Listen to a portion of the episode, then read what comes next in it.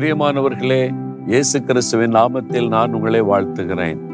இந்த இடம் எப்படி இருக்குது? பார்க்க அழகா இருக்குதா? உலக பிரசித்தி பெற்ற முக்கியமான ஒரு இடத்தில் இருந்து கொண்டு உங்களோடு பேசுகிறேன். அமெரிக்க தேசத்துல கலிபோர்னியா மாகாணத்துல சான் பிரான்சிஸ்கோ என்ற பட்டணம் இருக்குல்ல, அங்க சிலிகான் வேலின்னு நீங்க அடிக்கடி கேள்விப்படுவீங்கல்ல. மைக்ரோசிப் எல்லாம் கண்டுபிடிக்கிறது இங்கதான். அது ஐடிக்கு ரொம்ப முக்கியமான பொருள் எல்லாம் கண்டுபிடிக்கிற பெரிய பெரிய ஃபேக்டரி இங்க இருக்கிறது. நம்ம இந்தியர்கள் நிறைய பேர் இந்த இடத்துல வந்து வேலை செய்யறாங்க. அந்த சிலிகான் வேலியினுடைய ஒரு பகுதி தான் இது. ரொம்ப பார்க்க அழகா இருக்குது. பிரம்மாண்டமான ஒரு பெரிய வேலி இது இது அதனால உலகத்துல மிக பிரசித்தி பெற்ற ஒரு இடம். சரி, இந்த நாள்ல ஆண்டவர் உங்களுக்கு என்ன வசனம் சொல்றார் தெரியுமா? ஒரு விண்ணப்பம், ஜெபம். நம்ம பல காரியத்திற்கு ஆண்டவரிடத்துல ஜெபிக்கிறோம்.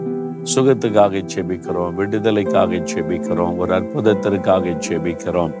நாம் ஆண்டவரிடத்தில் வேண்டிக் கொள்ள வேண்டிய விதங்களும் வேதத்தில் சொல்லப்பட்டிருக்கிறது. ஒரு பக்தன் எப்படி வேண்டிக் கொள்றார் பாருங்களேன். நெகேமியா பதிமூன்றாம் அதிகாரம் முப்பத்தோராம் வசனத்துல, என் தேவனே எனக்கு நன்மை உண்டாக என்னை நினைத்தருளும் அப்படின்னு அவர் ஜெபம் பண்ணுகிறார். தேவனே எனக்கு நன்மை உண்டாக என்னை நினைத்தருளும். அருமையான ஒரு ஜெபம்.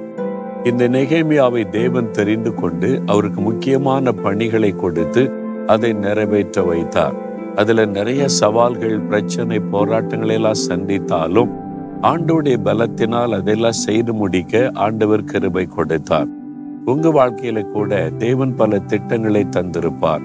உங்களுடைய குடும்பத்தை கட்டி எழுப்புவது, பிசினஸை கட்டி எழுப்புவது, ஊழியத்தை கட்டி எழுப்புவது, உங்களுக்கு கொடுக்கப்பட்ட பல பொறுப்புகள் ஆண்டவர் உங்களுக்கு தந்திருக்கலாம்.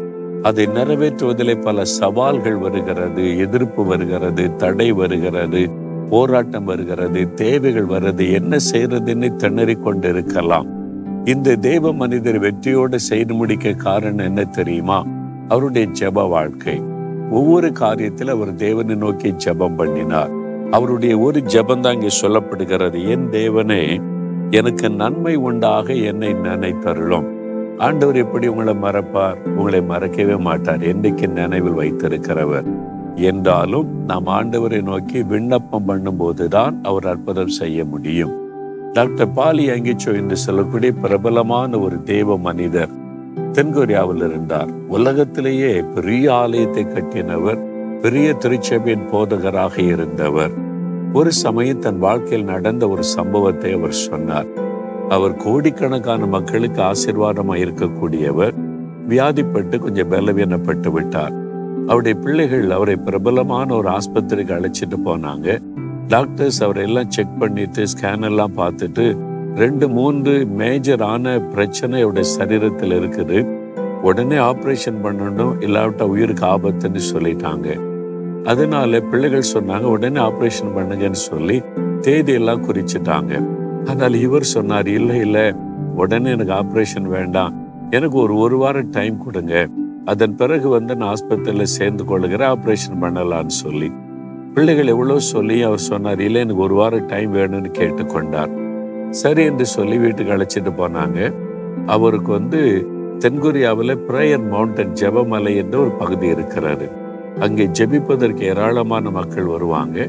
சின்ன சின்ன அறைகள் இருக்கும். இவருக்கென்று பிரத்யேகமாக ஒரு ரூம் உண்டு, ப்ரேயர் ரூம். ஒரு ஆள் உட்கார்ந்து ஜெபிக்கலாம், அவ்வளோதான். நான் போய் அந்த இடத்த பார்த்துருக்கிறேன், அந்த ரூமையே நான் பார்த்துருக்கிறேன். இங்கே தான் டாக்டர் பால் யங்கி சோ வந்து தனித்து ஜெபம் பண்ணுவார் என்பதாய் நேரம் அங்கே போனார். ஆண்டவருடைய பாத்திரம் உட்கார்ந்தார், ஜெபிக்க ஆரம்பித்தார். அப்போ ஆண்டவர்கிட்ட கேட்டார், உமக்கு தான் நான் ஊழிய செய்கிறேன், ராத்திரி பகல உமக்காகத்தான் நான் உழைக்கிறேன், ஏன் என்னை சுகமாக்க கூடாது? எனக்கு இந்த மாதிரி ஒரு வியாதி காரியம், நீங்க என்ன சுகமாக்க கூடாது? ஆப்ரேஷன் பண்ணு சொல்றாங்களேன்னு ஆண்டவர்கிட்ட பேசினார். அப்ப ஆண்டவர் சொன்னாரு, நீ ஏன் என்கிட்ட கேட்கல? நான் சுகமாக்க ஆயத்தமா தான் இருக்கிறேன், நீ கேட்கலையே, நீ கேட்டதானே நான் உனக்கு செய்ய முடியும் என்று ஆண்டவர் சொன்னாராம். அப்பதான் அவர் தன் தவறை உணர்ந்து கொண்டார். நாம் ஆண்டவரிடத்துல கேட்கணும், அதான் அவருடைய எதிர்பார்ப்பு. அதனால அவர் கேட்டார், ஆண்டவரை இப்ப நான் கேட்கிறேன், என்னை சுகமாக்கிறங்க. சின்சியரா ஜெபம் பண்ணினார். ஒரு வாரம் கழிச்சு மறுபடியும் ஆஸ்பத்திரி கூப்பிட்டு போனாங்க. ஆப்ரேஷனுக்கு எல்லாம் ஒழுங்கு பண்ணினாங்க. இவர் சொன்னார், இல்லை மறுபடியும் ஒருக்க என்ன ஸ்கேன் பண்ணி எல்லாத்தையும் நீங்கள் செக் பண்ணி பார்த்துட்டு ஆப்ரேஷன் பண்ணுங்கன்னு. போன வாரம் தானே எல்லாம் ஸ்கேன் ரிப்போர்ட்லாம் எடுத்துருக்குறோம், மறுபடியும் எதுக்குன்னு கேட்டாங்க. இல்லை இல்லை நீங்கள் மறுபடியும் ஒரு கை செக் பண்ணுங்கன்னு சொல்லிட்டார். பிள்ளைகளுக்கு சரின்னு டாக்டர்கிட்ட கட்டாயப்படுத்தினால திரும்ப ஸ்கேன் எடுத்தா எல்லாம் நார்மலாக இருக்குது, ஒரு பிரச்சனையும் இல்லை. மூணு பெரிய பிரச்சனைன்னு சொன்னாங்க, ஒன்றுமே இல்லை. டாக்டர்ஸ் மூளை குழம்பிட்டு முந்தின ரிப்போர்ட்டையும் பார்க்குறாங்க, எந்த ரிப்போர்ட்டையும் பார்க்காங்க, எல்லாம் தலைகளாக மாறி நார்மலாக இருக்குது. என்ன ஆச்சு, நீங்கள் யாரை போய் பார்த்தீங்க?